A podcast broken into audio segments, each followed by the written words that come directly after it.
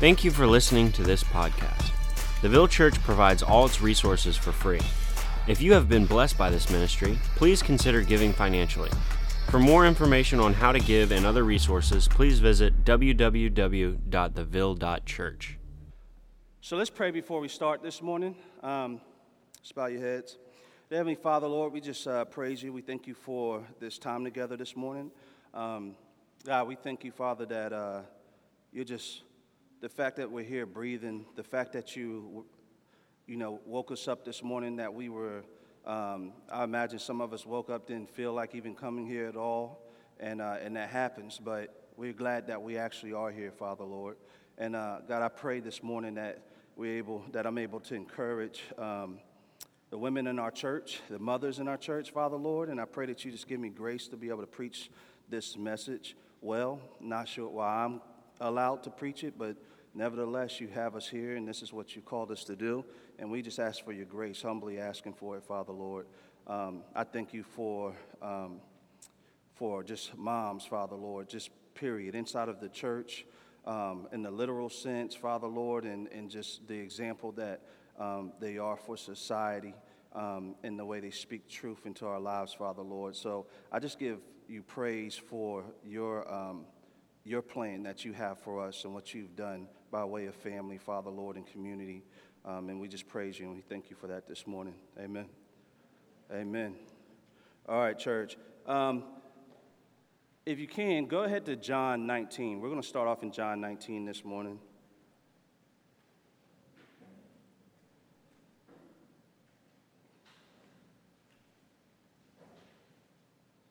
So I was telling somebody the other day that um, Fellas, hit that clock for me. Start it from the beginning for me. Um, I was telling somebody the other day that when it comes to preaching um, a Mother's Day sermon, it's actually the hardest sermon that I preach every single year. Um, and it is because just, uh, you know, kind of a whole slew of things. Number one, in my mind, I'm thinking to myself, like, what in the world am I doing preaching this sermon? Number one, right? And then, um, you know, we have a really big family, so I have the ladies in my house, and, and they're constantly calling me out on just like, just certain things I need to repent of, just epiphanies I'm having in my old age or whatever, right? Stuff in my heart um, that, you know, God, I feel like is pricking in my heart about how to love my brothers and sisters, or specifically in this case, my sisters, my wife, my daughter, and everything, right? And, uh, and, I, and, as I get older, I'm going, growing more and more convicted of it. And, um, but at the same time that it's a hard sermon to kind of get in the word and kind of pull out, it's also one of my, um, I enjoy it the most at the same time because I feel like what comes out of digging in the scripture every year for Mother's Day to me is just like I always feel like I'm really in awe and overwhelmed by like what God shows me out of the Word. And so today I'm hoping that I could really communicate this to you well. Um, so it's one of those things where I'm like, I'm not going to try to preach it cute. I'm just going to preach it. All right? Y'all all right with that? I know I usually do the moonwalk and everything when I'm preaching, but I'm not doing it today. That's what I mean. I don't do that for real. I'm just joking. But anyway, I just want to preach it. I just want to preach it as how I feel like God gave it to me. And one of the things when it comes to, um, I think we, on Mother's Day, like, you know, of course we break out the Hallmark cards and everything else, but it's a hard day for a lot of people, right?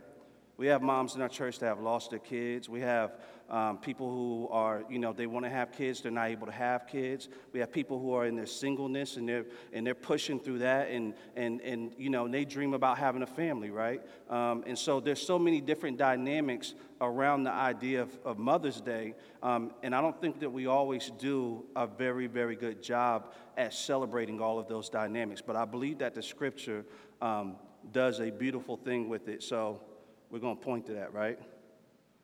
You know, one of the things when we talk about, I think we want to Hallmark card like the perfect mother. But in the scripture, when you talk about moms, like what does that actually look like? When we see Jesus standing with women in the Bible, we see all kind of things, right? Even some of the patriarchs of the Bible, right? We look at Eve, she lost her son to violence. We look at Ruth, she became a widow at an early age. Um, Sarah struggled with fertility, right? But then on the flip side, you see Jesus who stands with the woman who was caught in adultery. He's with the woman at the well when traditionally it's like, oh, you don't go do that and all of that stuff or whatever, right? The mother who ate her last meal and was prepared to die with her child, God supplies for her. So I think the scripture shows this, this thing where God is close to women, right? In the Bible. And it's beautiful, but I don't think we, as I said already, I don't think we esteem that well. And I'm praying today that I'm able to do that for all of our encouragement. So this is John 19. I'm um, start at verse 23. Y'all ready? When the soldiers had crucified Jesus, they took his garments and divided them into four parts, one part for each soldier. Also his tunic, but the tunic was seamless, woven in one piece from top to bottom. And they said to one another, Let us not tear it, but cast lots for it to see whose it shall be. This was to fulfill the scripture which says, They divided my garments among them, and for my clothing they cast lots. So the soldiers did these things. But standing by the cross of Jesus were his mother and his mother's sister, Mary, the wife of Clopas, and Mary Magdalene. And when Jesus saw his mother and the disciple whom he loved standing nearby, which was John, he said to his mother, Woman, behold your son. Then he said to the disciple, Behold your mother. And from that hour, the disciple took her to his own home. So, there's an amazing thing happening right there in that scripture. How many people know that, you know, when you're about to die, if you got energy to say your last words, you're going to say something pretty gangster, right? Like in the movie, whenever somebody dies or whatever, they don't say something like, yeah, I forgot I left a hot dog inside of the microwave. They don't say stuff like that. You know what I'm saying? They say stuff like, it doesn't always make sense. It might be like, blood upon blood to the seventh power to infinity. And it just sounds like, oh my God, that was crazy. I don't know what that means right there, but like you tried to say something, I imagine, when you are dying, that's like, they're gonna, they're gonna hold on to this one when I'm going, all right? It's your last words, you don't waste them. Well, in this story right here, Jesus is on the cross, and what I just read to you is taking place right before he's about to actually say it's finished. This is lit- the next thing he does right after this is they, they, dip a, they dip a sponge in some hyssop, which is like sour wine, and they give it to him, right? But before he does, he looks at John and he says, he looks at his mother and he says, Woman, behold your son. And then he says to John, Behold your mother. What's crazy about this is that Jesus has family, he has brothers that were present. And he could have just easily said, Hey, listen, y'all make sure y'all take care of mom. But he doesn't do that. He looks at John and he literally takes the responsibility of his mother and places it in John's hand. And then he takes the responsibility of John and he places it in his mother's hand. What we're seeing right there is the foreshadowing of church. This new thing, this new thing I would like to call spiritual momhood, right? Spiritual motherhood, whatever you want to call it, but it's spiritual. It's birthed directly from the cross, right? And we see it in the text. He, he gives them this responsibility for each other, foreshadows this spiritual family. In Acts 20 28, it says, Pay careful attention to yourselves and all the flock, in which the Holy Spirit has made you overseers, to care for the church of God, which he obtained with his own blood. Right here in this scripture, we are seeing Jesus giving his life, dying for our sins, bleeding, covered in blood, and with his last words, he's establishing this togetherness.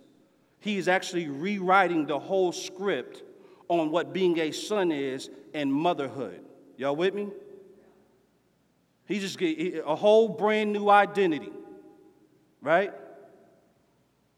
He does it right there on the cross.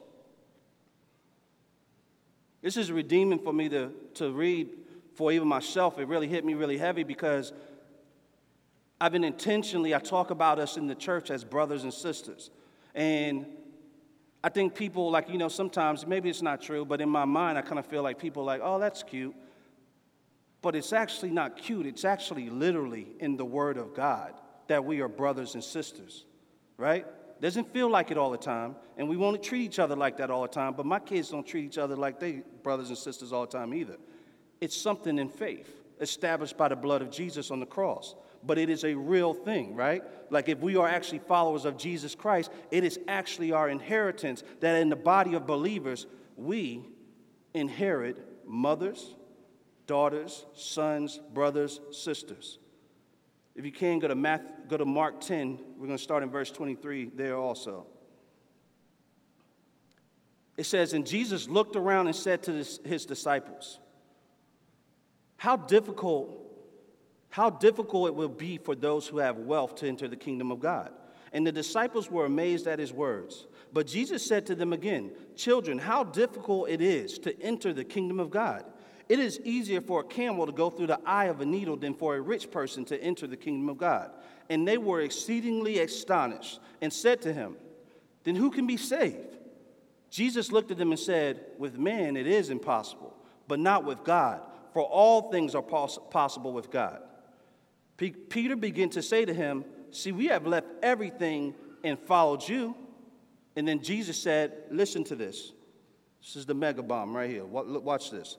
Truly I say to you, there is no one who has left house or brothers or sisters or mother or father or children or lands for my sake and for the gospel, who will not receive a hundredfold now in this time houses and brothers and sisters and mothers and children's and lands with persecutions, and in the age to come, eternal life. But many who are first will be last, and the last first. Did you catch that? He says, who will not receive a hundredfold now in this time. What time? In this time. Now in this time. So, what is he talking about right there? He is talking about the church. He's talking about the body of Christ. This is what he this is the work he's foreshadowing on the cross. He's like, there's nobody who's left this stuff or whatever that is going to not get this a hundred times over plus.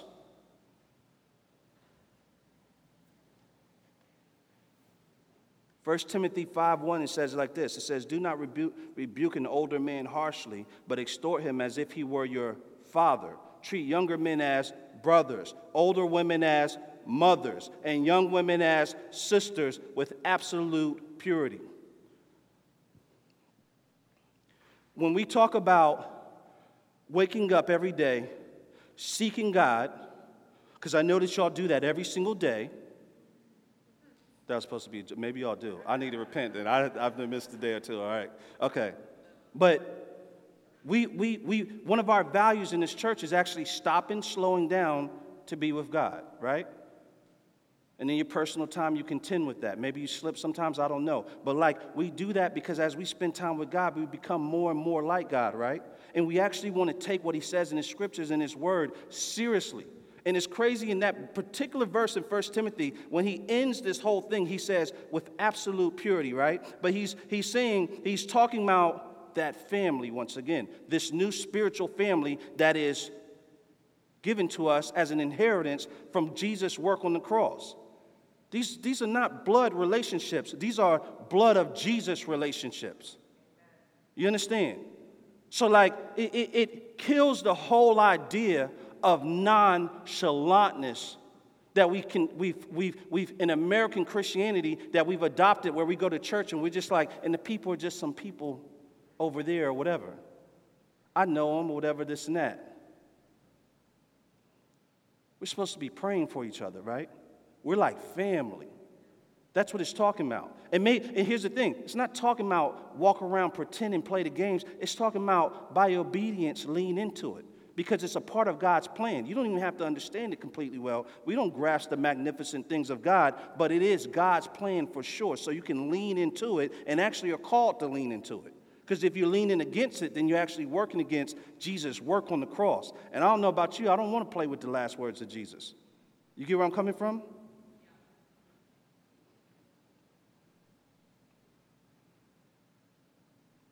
We're talking about an inheritance, a hundredfold mothers. We are looking at a spiritual family. Spiritual parents, spiritual brothers and sisters, spiritual sons and daughters. What's absolutely crazy about this is because this has nothing to do with how good you think you are. It's something that's purchased by the blood of Jesus. It's good news for moms. When I started off, I started talking about all the different dynamics we see surrounding women and the things that they go through and have to endure, and, and us as parents, you know, the loss of a kid, um, um, um, miscarriages, so many different things. But God, who's on the cross, dying for a sinful world, and a world that Romans 8 wise is subject to futility and will be dishing out hardships for as long as we're walking on it, breathing, and living, is on the cross speaking for the redemptive plan for our hurts and our woes that we're going to face. Right?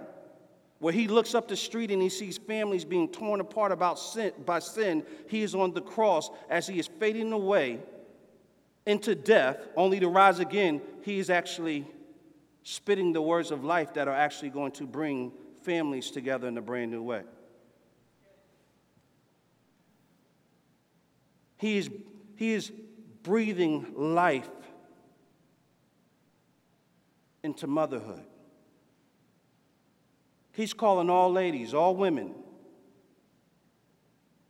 your mother. That's, that's in the scripture right there. Your position in the church. If you are fully leaning into the inheritance that God gives us from the cross, then it says that, like, maybe, maybe you're in a different place. Maybe right now you're a daughter. And maybe, or maybe you're just, maybe you're in a place where you're a sister. It's all, it's all bought with the blood of Jesus Christ. But it's, it's showing us this trajectory of as we grow in Christ and actually mature in age, that we take on the status of momhood. Right? Speaking to the ladies specifically. Young men, you you may be young right now or whatever, right? Maybe you're maybe you're in your 20s. But even though you're in your 20s or whatever, guess what? You would be a father to somebody inside of Kidsville. You would spiritually be fathering them. If you, are, if you are leaning into the Lord and you're actually preaching the gospel and you're pouring into these young kids and encouraging them, it's a different status from like, oh, I just got a task to do today. It gives it a whole nother face. Would you agree? It calls us to a whole nother responsibility, but it's not even, it's not even I don't even want to say it like that. It is a responsibility, but I don't even want you to just think of it as work because it's a beautiful gift. It's a gift. It's, it's, it's, God, it's God giving us redemption of when we look out the doors. I don't know about you, but I know some broken people, like people with families that are ripped to shreds. Maybe you're one of them. It's a grievous thing to look at, to deal with, to endure. And God gives us a family in the body of Christ. He responds. He responds.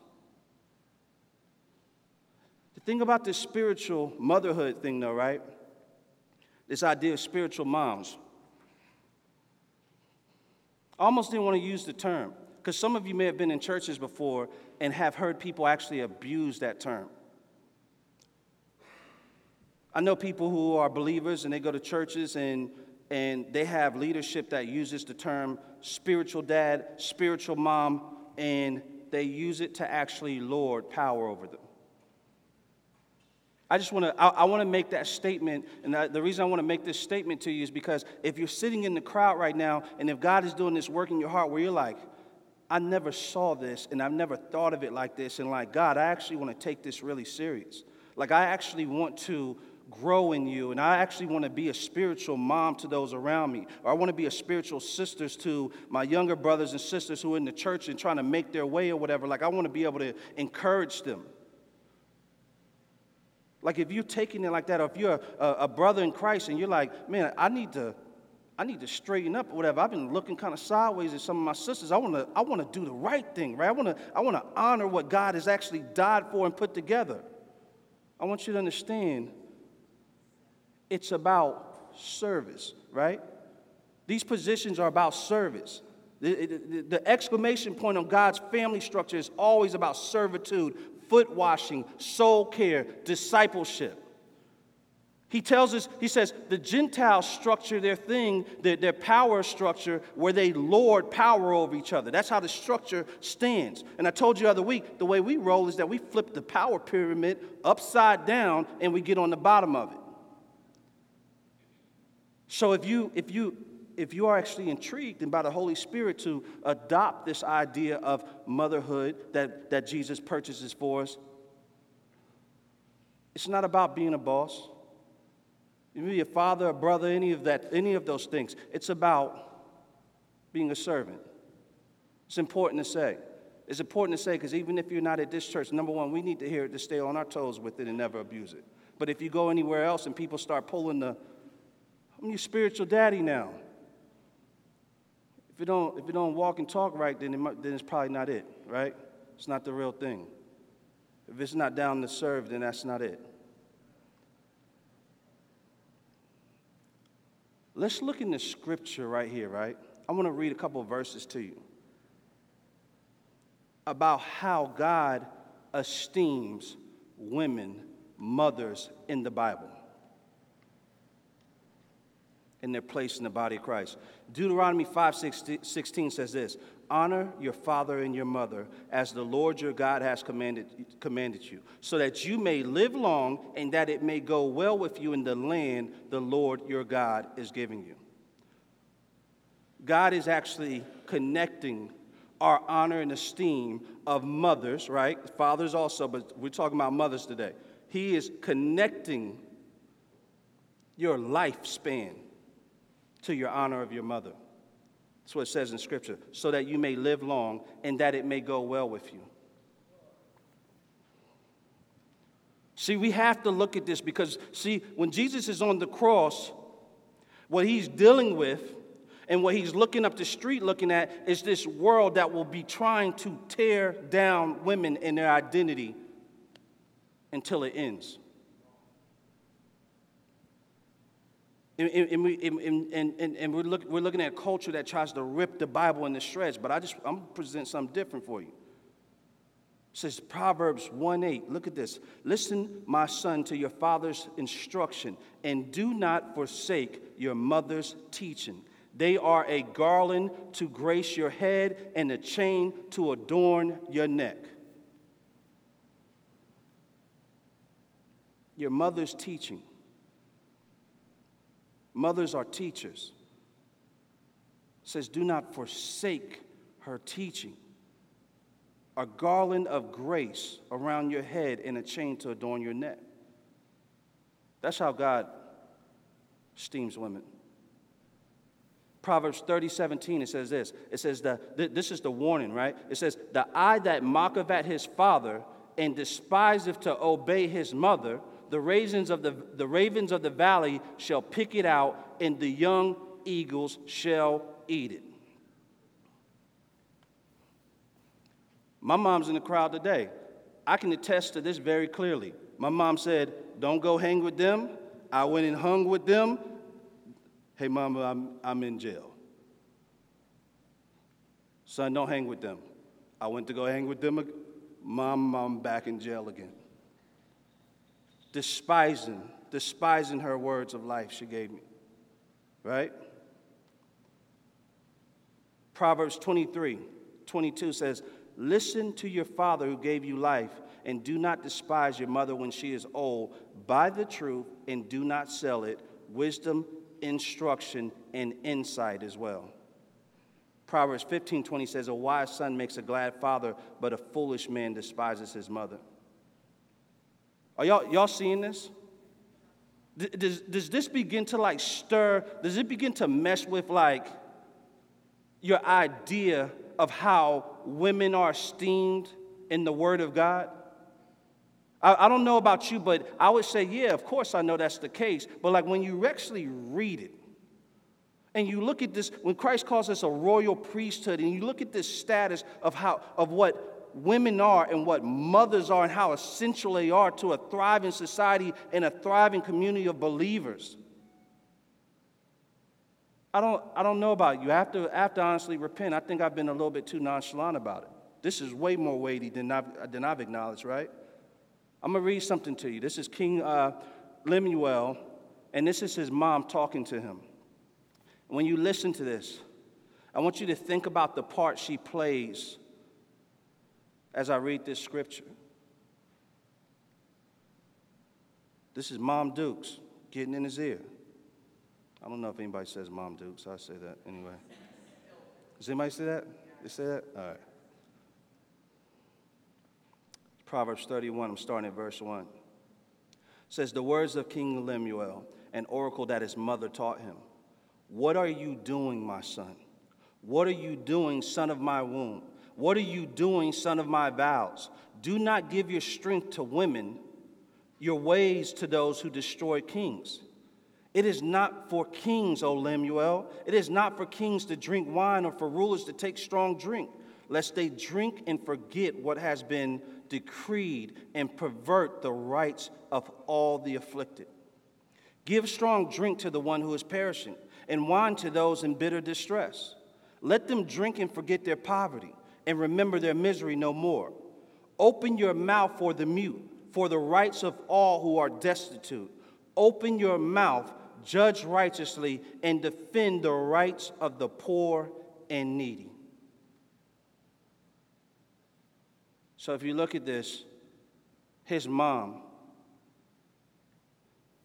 has the ear of the king. And the position she plays, I think some of the things are obvious here, is that she is wise counsel, right? As the scripture said earlier, she's given wisdom, she's given instruction, and she's given insight.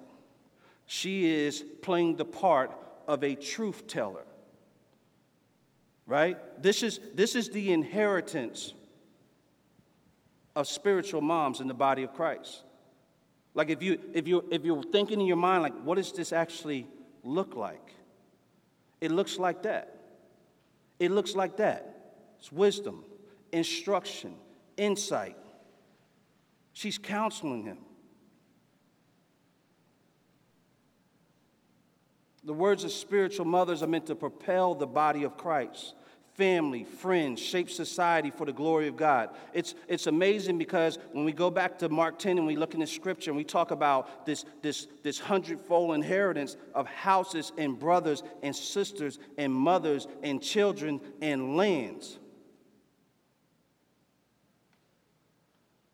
God has mothers standing in the middle of the community, propelling the movements of this community, right? Looking, looking, at, looking, looking at the men. This is truth, encouragement. Watch that. Speaking to the young daughters. Baby girl, this is how this rolls. This is how you do that. Let's, this is in the word right here. Talking to the little kids, right? Standing in the community as a monument of truth.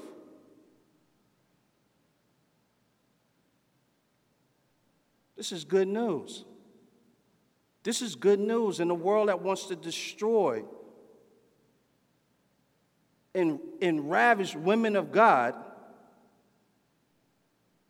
God drops this right in the middle of the scriptures, right?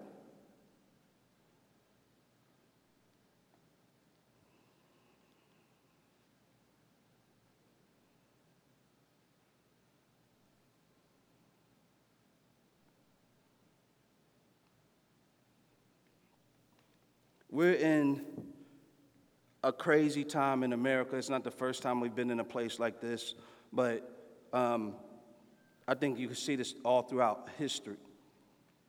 But we're in this time where, like, there's this revolution to, like, for women to stand up, fight for equality, for power, for strength.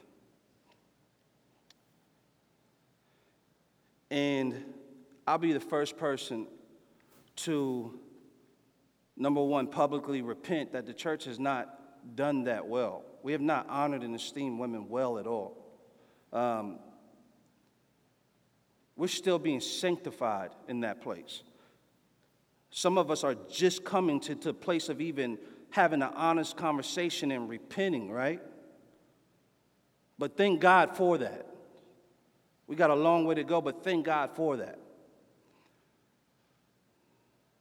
But I'm concerned about the narrative America is pushing right now. And the reason I'm concerned about it because I believe that narrative actually makes people feel like they're missing something. And God has everything. He has a royal status that he shows us inside of the scriptures, right?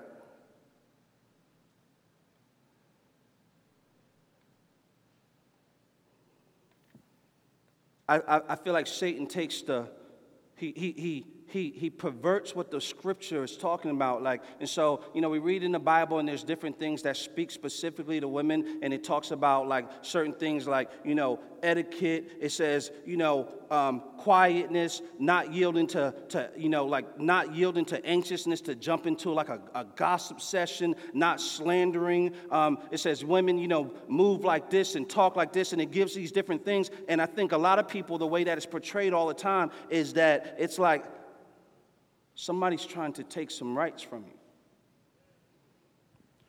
But I want you to just think about it for a minute.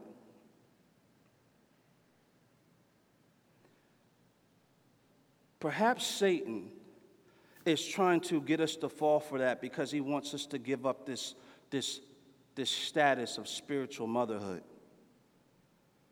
Perhaps he's playing a game, right? Perhaps he's trying to deceive.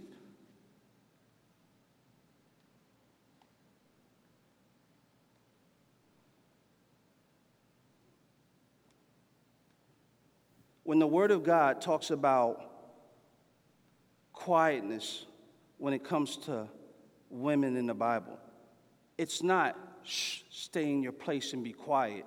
It's, you know you take a bow and arrow and you pull it back to shoot it? Y'all know what I'm talking about? It's, it's pull it way back and let it go with preciseness and effectiveness.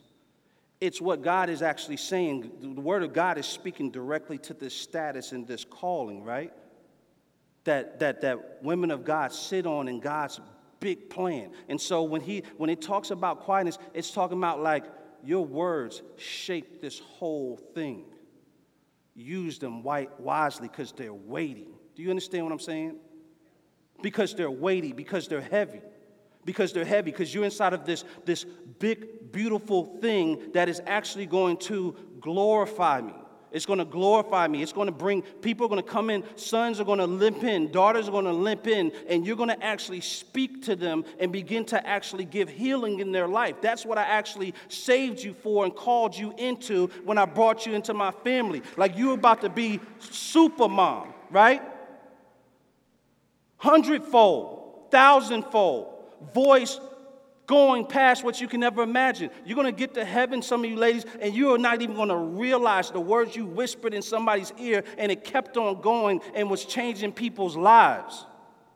That's, that's God's family. It's a whole nother game. So it's not, hey, walk right, don't this and that misstep. It's like, listen, we got something to do, and I need you on point.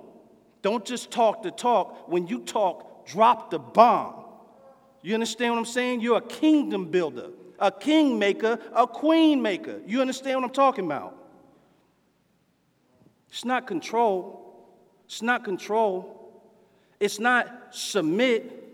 It's submit to a body, to a, to a husband, to a, a body of brothers and sisters that are called to actually give their life for you right? When my house works right, let me just say this or whatever, because people attack this so much. When my house works right, what it looks like, it looks like my my my my wife saying, Yes, you know, babe, hey, we need to do this.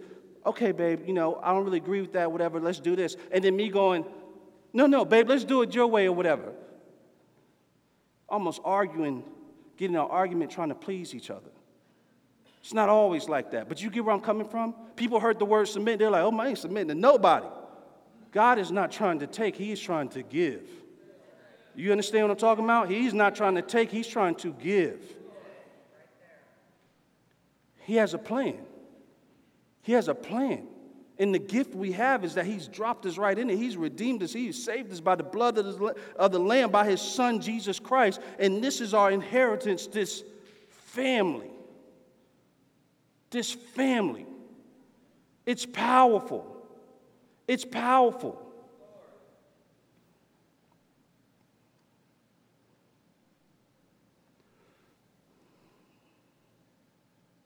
It's not meant to suffocate you.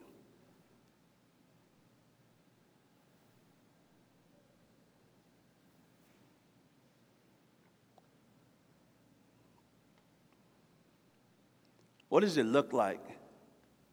Like if you're listening, I would say, like, what does it look like to step into this? First thing it looks like is to stop, slow down, and receive what I'm saying just by grace. You don't have to perform and don't go run a laundry list off to try to get right and on the, on the right side of this conversation.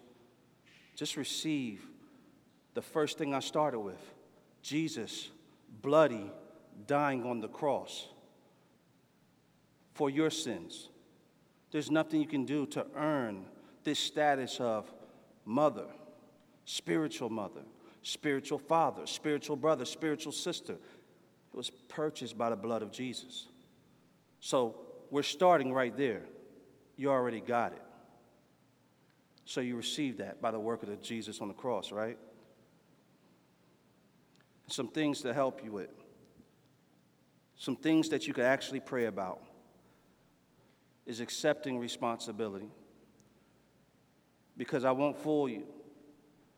To love your neighbor is to accept a responsibility, right? When he, when he says that to John, when he says, Son, this is your mother, Jesus' mother went and lived the rest of her life in John's house right? There was some responsibility that was there. And vice versa. When he said, Mother, this is your son, that was a position she began to steward by the grace of God of loving him like a son. It's a gift to us.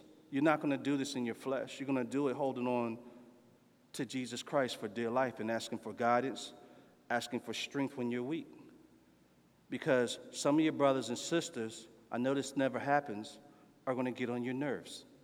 All right? They're going to get on your last nerve. All right? But that's what brothers and sisters do. Another thing we do is we stop, we spend time with Jesus, we pray, we seek Him, we read His Word. I'm not throwing anything to you that's out of my head. I'm just reading what the scriptures say today. That's what we preach in the scriptures. It's not a grand idea that I came up with. It's the beautiful work of Jesus Christ on the cross. And the more you stop and make it a priority, and you're going to need help by the Spirit, of, by the Holy Spirit to help you do that too. I'm one of the most anxious, frantic, crazy task lists, longer than your whole body nutcases in the world. And I literally have to go, God, Save me from myself. Help me stop and want to be with you. And He'll be faithful in that too. I'm going to read this and then I'm going to close. This is Luke 2, start with verse 25, and I'm going to go to um, 35. Worship team, y'all can go ahead and start coming up. It says, Now there was a man in Jerusalem whose name was Simeon, and this man was righteous and devout, waiting for the consolation of Israel, and the Holy Spirit was upon him. And it had been revealed to him by the Holy Spirit that he would not see death before he had seen the Lord's Christ. And he came in the Spirit into the temple, and when the parents brought in the child Jesus to do for him according to the custom of the law, he took, up, he took him up in his arms and blessed God and said, Lord, now you are letting your servant depart in peace, according to your word. For my eyes have seen your salvation, that you have prepared in the presence of all peoples, a light for revelation for the Gentiles, and for glory to your people Israel. And his father and mother marveled at what was said about him. And Simeon blessed them and said to Mary, his mother, I want you to listen to this really well. He said, Behold, this child is appointed for the fall and rising of many in Israel, and for a sign that is opposed. And a sword will pierce through your own soul also, so that the thoughts from many hearts may be revealed.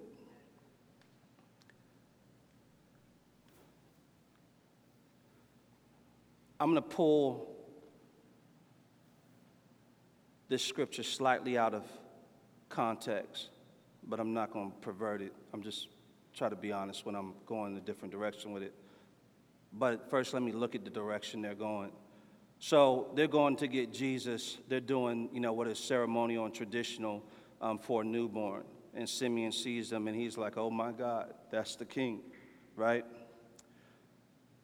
And he makes that statement to her. Um, and a sword will pierce through your own soul also.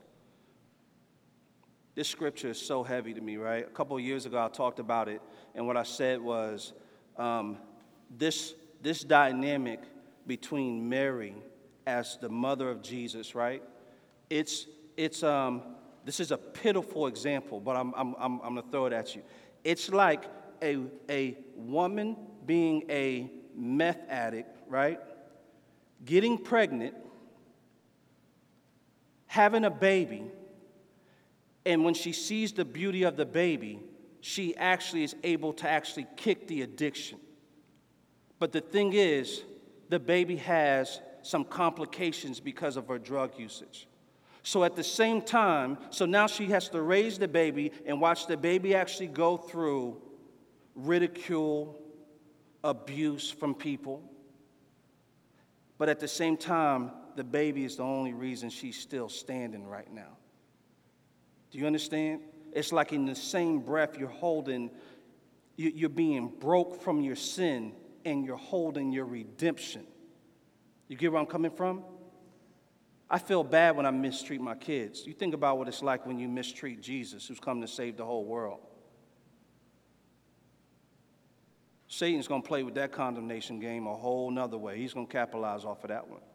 So he was telling her, it's going to pierce your soul. It's the most amazing thing in the world, and it's going to save and redeem the world. It's the most important event ever, but it is going to rip your soul to pieces. You get where I'm coming from?